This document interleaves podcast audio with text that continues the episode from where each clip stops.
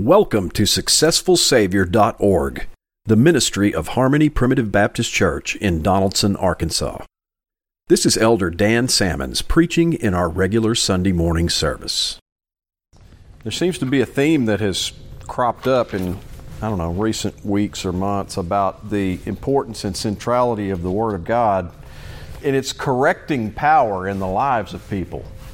You know, some people encounter the Bible and they kind of want to go through it with scissors and figure out I'm just going to take some pieces that I like, construct my own paper mache religion out of the pieces that I have remaining in my Bible after I've removed the things that I don't like.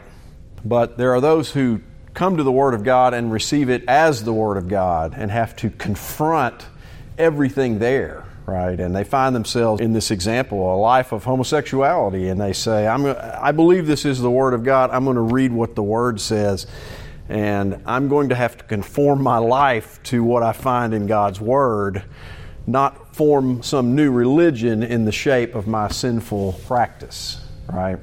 So the Word of God can have that type of shaping testimony on us, and it's important that we spend time with it. I've often said you make progress on the things you commit time to.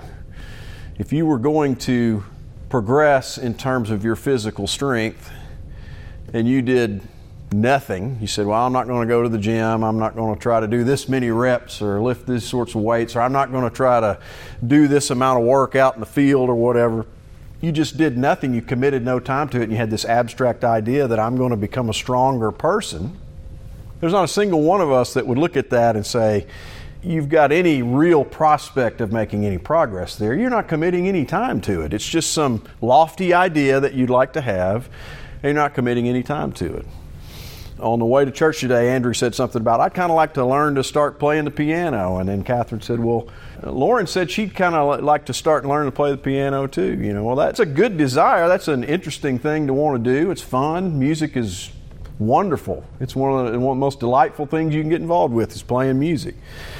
But I can guarantee you that if you don't commit time to tickling the ivories, you're not going to make any progress at becoming a piano player. It's the same with just about any instrument out there. You have got to commit time to it. And we know that in all the normal things that we would want to pursue just in our regular day to day lives, we know that's true. And yet, when it comes to spiritual matters, how often people are deceived into thinking they're going to make some sort of spiritual progress without committing any time to studying the text that God wrote to instruct us and to equip us in this life. We should have the same reaction to people talking about spiritual progress apart from the Word of God that we have of people saying, I'm going to become a uh, professional athlete, but I'm not going to spend any time in the gym. I'm not going to spend any time going to football practice and all the things you would have to do to do that. It, it's ridiculous. But somehow in religion, we forget these things and we, we try to make it something other than that. The Word of God is really central, and I appreciate that testimony there. I'm going to try to finish up 1 Timothy chapter 6 today, and I think there's some themes in that that kind of relate to some of the things that Brother Randy set before us. I'm going to start in Psalm 37, however, because I've hit this a few times in, in recent years, and it, my mind keeps coming back to it, so I don't think I've gotten everything out of it that I wanted to get. I've said that Psalm 37 is the hard shell Psalms. It's got 35 shalls in it. So if you're a hard shell, you ought to be believing this verse as much as anything in the Bible and laying hold of the promises that are set forth there. My topic today is really on contentment. How do you achieve contentment? If you are in a ignorant state, the world is going to offer up all sorts of ways for you to become content. It's going to offer this up as a this is how you get content in this world. This is how you'll finally be satisfied with your life. The example of homosexuality was brought up. This is offered as a solution to someone's problem if they have a particular proclivity. And this man to whom Randy was attesting, he didn't find contentment there though the world is offering up that if that's where you go with this, you'll find contentment. You'll be who you really are and, and you'll be happy finally. But this person was disturbed and didn't find contentment there. and submitted to what he found in the Word of God and found this disconnect and then said, I, I got to move away from this because there's no contentment there. Psalm 37 says this Fret not thyself because of evildoers, neither be thou envious against the workers of iniquity, for they shall soon be cut down like grass and wither as the green herb. Trust in the Lord and do good. So shalt thou dwell in the land, and verily thou shalt be fed. That sounds like contentment, right? That's a pretty good example of do what God says to do, and that's where you'll find contentment. It's not rebel against God and follow off in some sinful practice and find a community of people who will affirm you in a sinful practice, and there you'll find contentment. It is trust in the Lord and do good. That's where the contentment is found. Verse 4 Delight thyself also in the Lord, and he shall give thee the desires of thine heart. I think what's lurking in that that doesn't really pop out at you. Sometimes you think, well, I've got the desires of my heart. You know, maybe not all the desires of my heart are something that God would want me to do. I might have some sinful desires, right? He's saying God's going to give you the desires of my heart. I think this is saying as you draw closer to God, the desires of your heart begin to change. You start to become more familiar with the fact that many of my desires are not good and you start setting those things aside, and your desires become more conformed to the image of Christ. And then, in that sense, you're more in tune with God's will for your life, and God begins to give you those desires of your heart because those desires of the heart become righteous desires and not the carnal and frivolous desires that we might otherwise have. Commit thy way unto the Lord, trust also in him, and he shall bring it to pass, and he shall bring forth thy righteousness as the light, and thy judgment as the noonday. Rest in the Lord, and wait patiently for him. Fret not thyself because of him who prospereth in his way, because of the man who bringeth wicked devices to pass. Cease from anger, and forsake wrath. Fret not thyself in any wise to do evil. Don't be upset about this. You know, God has a way that He wants you to go. Don't fight it. Don't envy the wicked because they, it seems like they're out there getting ahead, or, well, there's this community of people who would affirm me in my sin, so I'm going to go over there and, and just be affirmed, and that'll make me feel better. That's not the way you should go. Don't be angry. Don't be angry at God because He's telling you the right thing to do. As a child, can you remember any instance in your life where a parent told you something to do? And it was the right thing to do, and it was something that was good for you, and you got mad about it. There's not a single one of us that can't think of some instance like that. Go do your homework. Quit playing around on, you know, whatever you're doing and go over there and finish your homework. You're going to need to know some stuff when you get out in the world someday. This is good for you. Oh, mom, I don't want to do that right now. I don't want to do that. I want to go play with my friends. No, go do this thing that's going to be good for you in the long term. Well, God's people can be that way when they're confronted by the truths that are set before them by their heavenly Father as well, just as they do with their earthly parents. You can look at something that's evidently there, something like, you need to be much more familiar with the Word of God. You ought to be in the assembly. You ought to be under instruction on a regular basis. You ought to be soaking that in and making spiritual progress as you become more familiar with the Word of God. All those things are wonderful, and yet we can push back against them, and it's kind of a natural inclination of the carnal heart. But this calls us to cease from anger and forsake wrath. Don't be upset about those things. Fret not thyself in any wise to do evil. Focus on doing what God would have you to do. It's going to go well for you.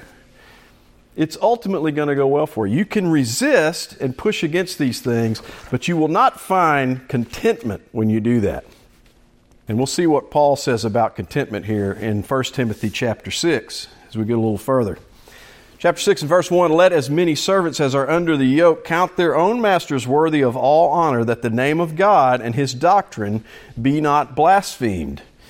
Everyone, almost everyone, unless you're independently wealthy, you're going to have to have some kind of a job. You're going to have to be in service to someone. Bob Dylan wrote a song years ago that says, You're going to have to serve somebody.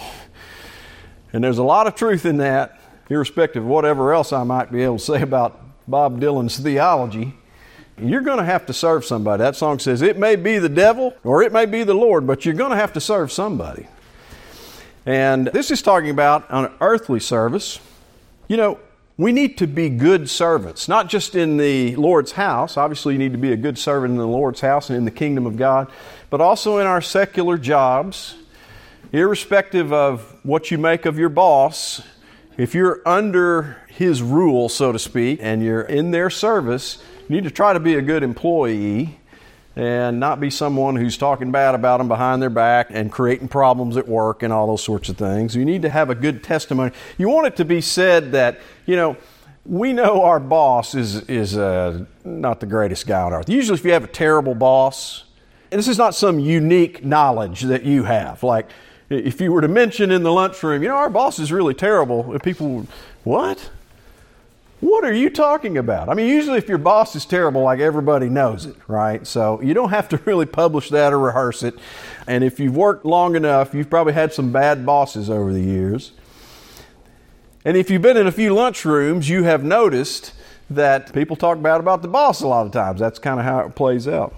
What would make you stand out from the pack and all that is for you to say, you know, I'm just not going to engage in that kind of is what it is. I'm going to try to do a good job, do them the honor that they deserve based on their position, and try not to enter into that. That would make you notable among other people. Might make you might make others a little bit mad at you, by the way, because they people tend to want to have a little bit of a fraternity of dragging other people down. You know, they want to get you to join in, then you're just one of them, and kind of becomes a a self perpetuating thing once you enter into it. But you can distinguish yourself by saying, you know, I'm going to stay focused on doing a good job, serving as I ought, not running this person down. And they that have believing masters, let them not despise them because they are brethren, but rather do them service because they are faithful and beloved, partakers of the benefit. These things teach and exhort. So if you've got a situation where you even have a Christian boss, you shouldn't use that to make the matter any different. You shouldn't say, well, he's, he's a Christian brother. He should treat me easier, or he should go easy on me because we both go to the same church. So he should give me the easier work to do and pay me a little more than the other people. Don't think about it that way. Think about it as you're doing your service as doing it to the Lord, is kind of how we're supposed to be thinking about it. Now, starting in verse 3, he turns his attention to the matter of wealth. And this is, uh, we've spent a lot of time in recent weeks speaking about the sin of covetousness, and I think this is a sin that is so prevalent in American society that we're not that sensitive to it. If you mention the gross sins of the flesh, fornication, drunkenness, etc., etc., everybody's like, "Oh yeah, those are those are really bad." Right? I don't we shouldn't be involved in that.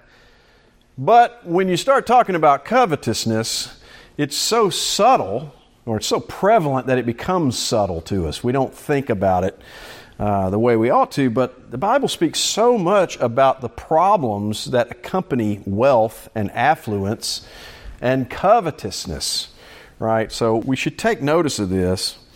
And he begins to talk about it here in verse 3.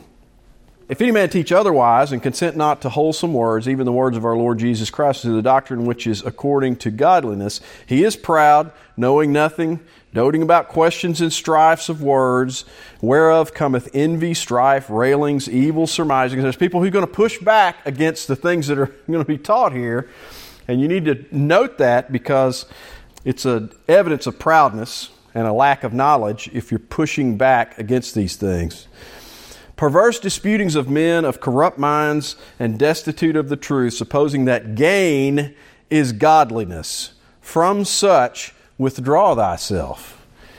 You see, there's a juxtaposition in that text between gain, which is really like material gain, and godliness. And Paul's really saying these things, they're not the same thing. And I'm telling you that men can get that twisted, they can get it very confused.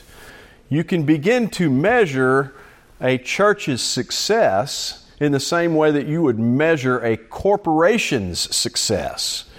How much money are they bringing in? What is the size of the building? Are they growing? You know, our entire economy is really based on growth more than anything else. A company that is just out there doing work in a sector of the economy where, okay, we're going to do this work, and if we pay all the bills, we're going to make 10% over and above all of our expenses and everything. And you're doing that year after year after year. Those are not the companies that have big stock prices out there, even if they're producing a consistent profit like that every year. Because much of the speculation in the stock market is based on growth. There are companies who will say, well, we do that sort of business, but then when they speak in the marketplace, they try to talk about themselves in a way that makes them look like they're a different sort of business that has more upside potential into the future. That makes their stock price go up because they say, oh, if you're not that sort of business, you have a potential, you could become twice the size of the company you are today in three or five years. And that could make the stock go exponentially up. It's tremendously based on growth, and churches end up being run in very much the same way. As you see progress, people get interested in it, and you know we're going to build more buildings and we're going to acquire more properties. You've seen many churches now adopt a corporate satellite structure, right? It's not enough. Many churches have realized there's only so big that you can grow a particular single location church in a particular community. It's only going to get so big. So, what do you do to overcome that? Well, it's kind of like this you could build the biggest McDonald's in the world in Little Rock but it's only going to draw so many people there, right? There's only so many people are going to come. So, what do you do once you've maxed out the size of a McDonald's restaurant in Little Rock? You franchise it.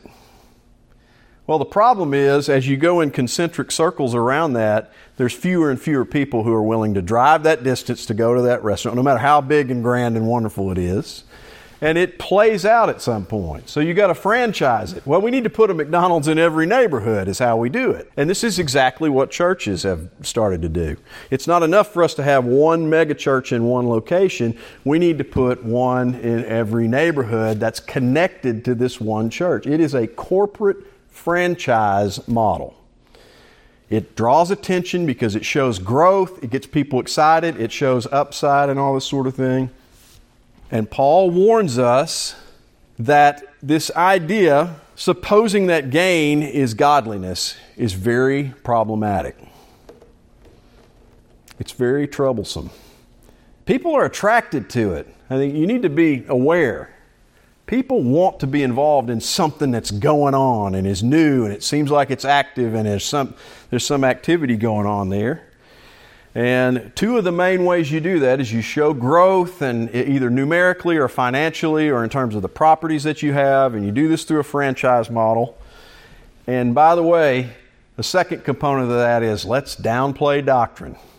Because doctrine just gets everybody arguing with each other. We don't want people arguing over the atonement or trying to figure out, let's just get in there and have an experience and let's franchise it make it easy to access, drive through windows in every neighborhood, and that's going to drive the enthusiasm behind that. But it's very different from the Lord's New Testament church. It's very different from the kingdom of God and instruction in doctrine. The entire last chapter we focused a lot on, and there's much in this, this epistle that's about the centrality and importance of doctrine. And if you're preaching doctrine and you're preaching the truth, it's going to exclude some people. That's of their own choosing, by the way. We have to uphold the truth. The moment we step away from the truth and the doctrines of the church, we're just not even a church anymore, right? So it's very important that we maintain these things. Uh, Brother Kevin said last night, you know, doctrine divides. It just does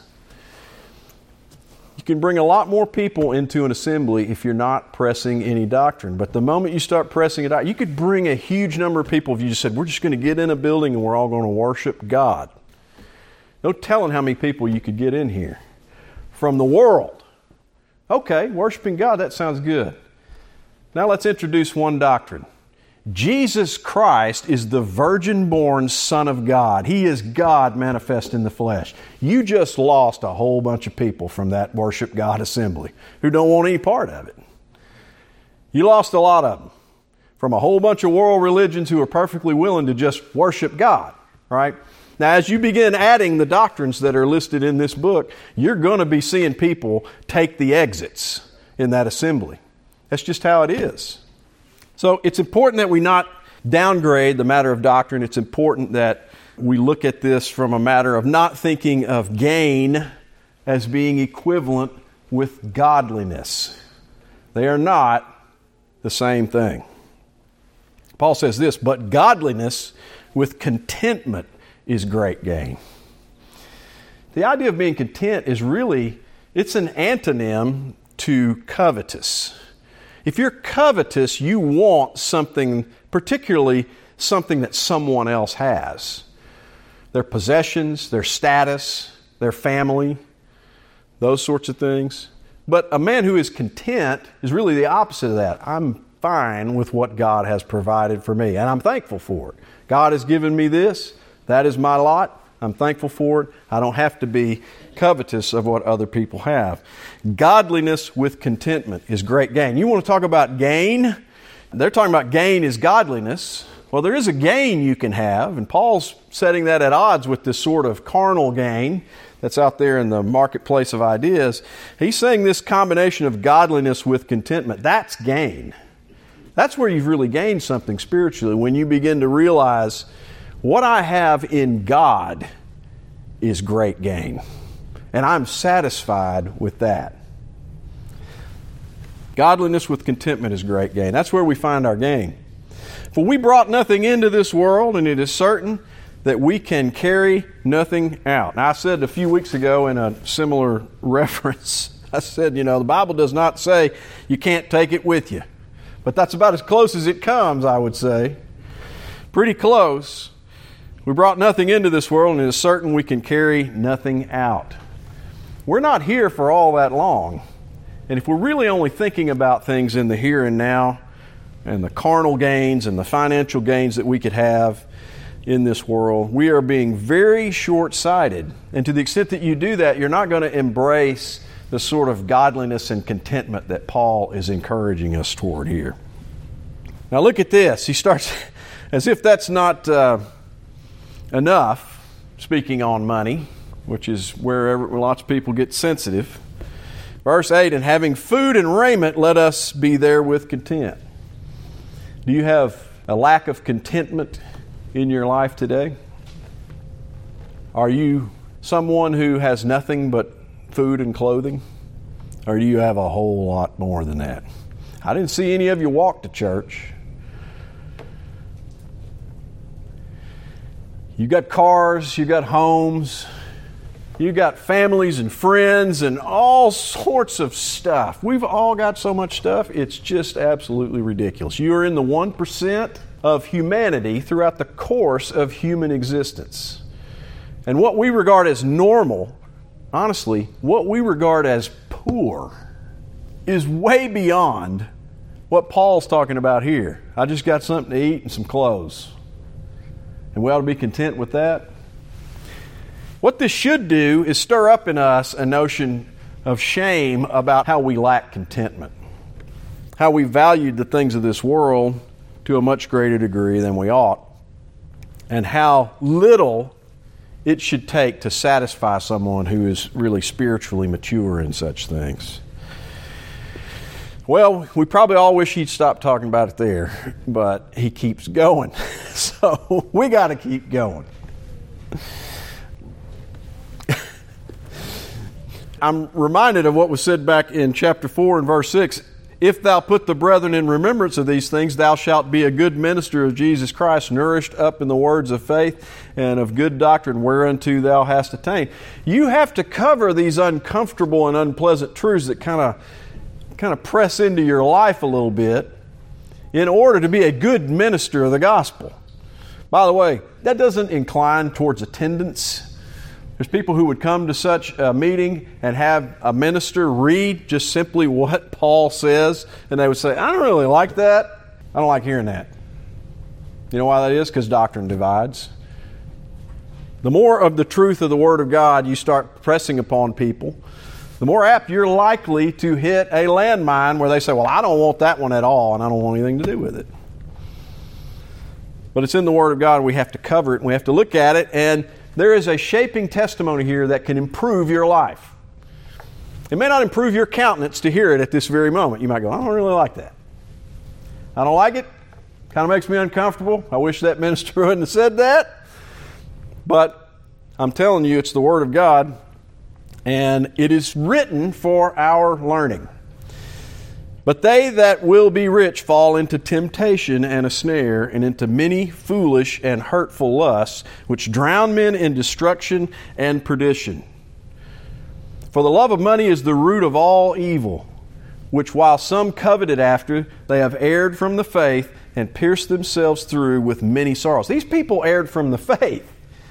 You see, this is not, well, the carnal world's out there running after material things and they're, they're just falling off. They're in all kinds of trouble. These are people who erred from the faith. These are people in the body of faith who got wrapped up in material things and it just totally wrecked their lives.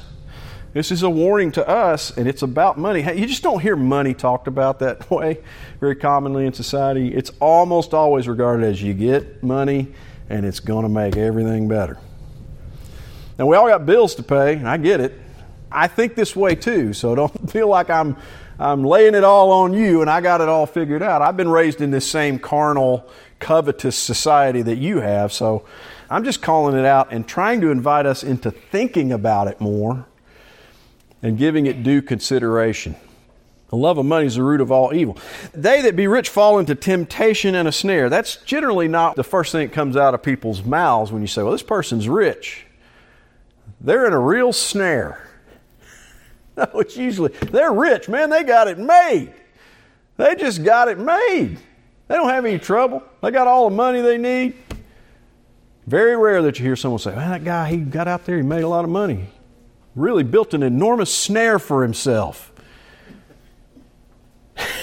he was out there inviting all manner of carnal temptations into his life. But you know what? If you go out and you look at interviews, it's very interesting. I've spent time on the internet in recent weeks listening to long form interviews with people. And if you look at people who were who are kind of has been celebrities, people who were famous 20 years ago or 30 years ago and then they kind of fell off, and then you let them talk about their lives, many of these people will attest to this very thing. Like, I got rich, I had it all, everybody loved me, I'm on the cover of famous magazines, and I'm on the late night talk shows, and everybody loves me and thinks I'm great, and my life was just a total wreck. I got access to all this money, and I'm spending it on drugs and women and booze and blowing it left and right. It was just a total wreck. It's very evidently true that money causes a whole lot of problems, and it can be a snare. It talks about being into many foolish and hurtful lusts which drown men in destruction and perdition. I'm telling you right now, if you became a multimillionaire, if you won the scratch off or whatever one of those things are, you get the big multi million dollar payout. I'm telling you right now that there are lusts and desires that would come into your life that you're not even aware of right now. You don't even know they exist.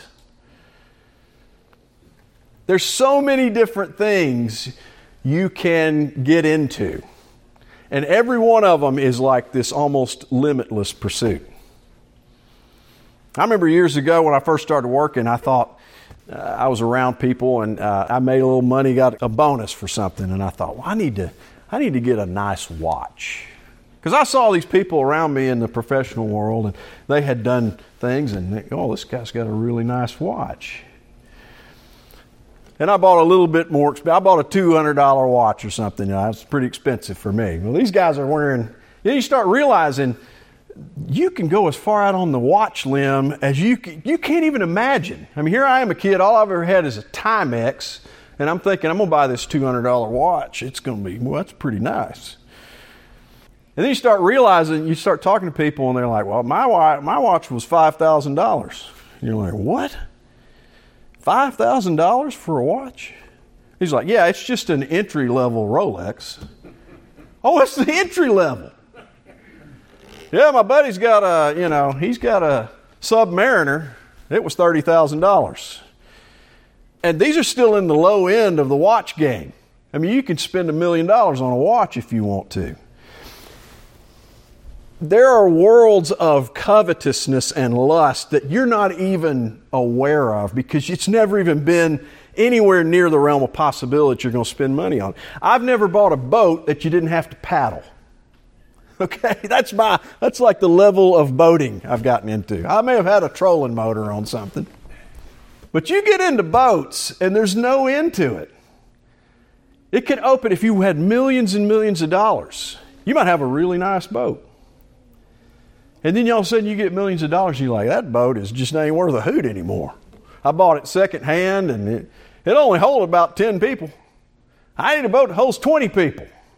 There's no end to it. And almost any topic you can pick. It could be golf clubs. It could be guitars. It could be cars. It, it's just no end to it. And as you get access to money, all of a sudden your tastes in these things goes way up, and now you're spending insane amounts of money on a bunch of stuff that just a brief time before you didn't even know existed. You are now lusting for things and covetous of things that you previously had no access to, and it is just literally no end to it.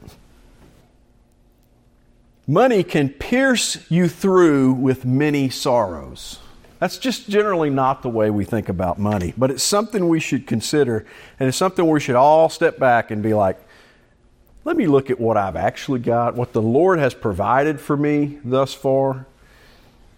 And let me just stop and be thankful. It's so much more than just food and raiment. It's more than just something to eat, something to put on my back. It's way more than that. I should be so thankful for that. And when I look across the great span of humanity over the course of history, I've lived a materially much more abundant life than the vast majority of humanity, most of which were completely and utterly impoverished. Paul goes on to say, But thou, O man of God, flee these things, flee these things. A lot of these podcasts that are out there that I've looked at, a lot of podcasts are out there and they're trying to teach people this is how you get rich. Follow these eight tips and you're going to be, you're going to make all this money, you're going to get rich. And I think people should try to do the best they can in the businesses they have. I don't have any problem with people acquiring wealth. Some people do, others don't. I'm just trying to point out that it's a snare and it creates problems. In our society, we just generally don't say money creates problems. But it does. More money, more problems. That's what the rap song says, right? I mean, there's a lot of truth in that. The more money you got, the more problems you got. But thou, O man of God, flee these things and follow after righteousness, godliness, faith, love, patience, and meekness. Fight the good fight of faith lay hold on eternal life, whereunto thou art also called, and hast professed a good profession before many witnesses. God's people ought to be laying hold on eternal life. And the way I think about that is this you're going to have 70, 80, some of us 90, maybe 100 years on this earth. It's not that long a period of time. And whatever material things you have, we've already covered a verse that you can't take it with you. We really ought to be focused on eternal things. And instead of focusing on the inheritance we have in this world and what is my empire and what things have I acquired and all those sorts of things, we really ought to spend time thinking about the fact that we are joint heirs with the King of Kings and the Lord of Lords. And before too much longer, whether you have built uh, your estate 10% more or 100% more or whatever in the coming years, it's all going to go to nothing and you're going to have it all because you're a joint heir with Christ. By the way, that's doctrine. That's doctrine. That's the sort of doctrine that can correct your thinking. You might get resentful like those people in Psalm 37 about how the wicked are doing but when you think about things in the right perspective, you begin to realize I am a joint heir with the King. I got to get through this life. The Lord's not going to leave me nor forsake me. I got joy in that. I should be content with such things as I have and be looking forward to what's to come. I'm going to stop there. I had intended to go further than that, but maybe we'll finish up 1 Timothy chapter 6 the next time I stand before you. I appreciate your good attention. I publish an Open Door to the Church. Anyone who'd like to join by letter of baptism? Thank you for listening to SuccessfulSavior.org, the ministry of Harmony Primitive Baptist Church. This has been Elder Dan Salmons preaching in one of our regular meetings. Come and join us as we worship God in the simplicity of Christ every Sunday morning at 416 North Hall Street in Donaldson, Arkansas. At Harmony, we don't have many things you'll find in the popular churches of our day, but we do have a successful Savior. We invite you to come and see.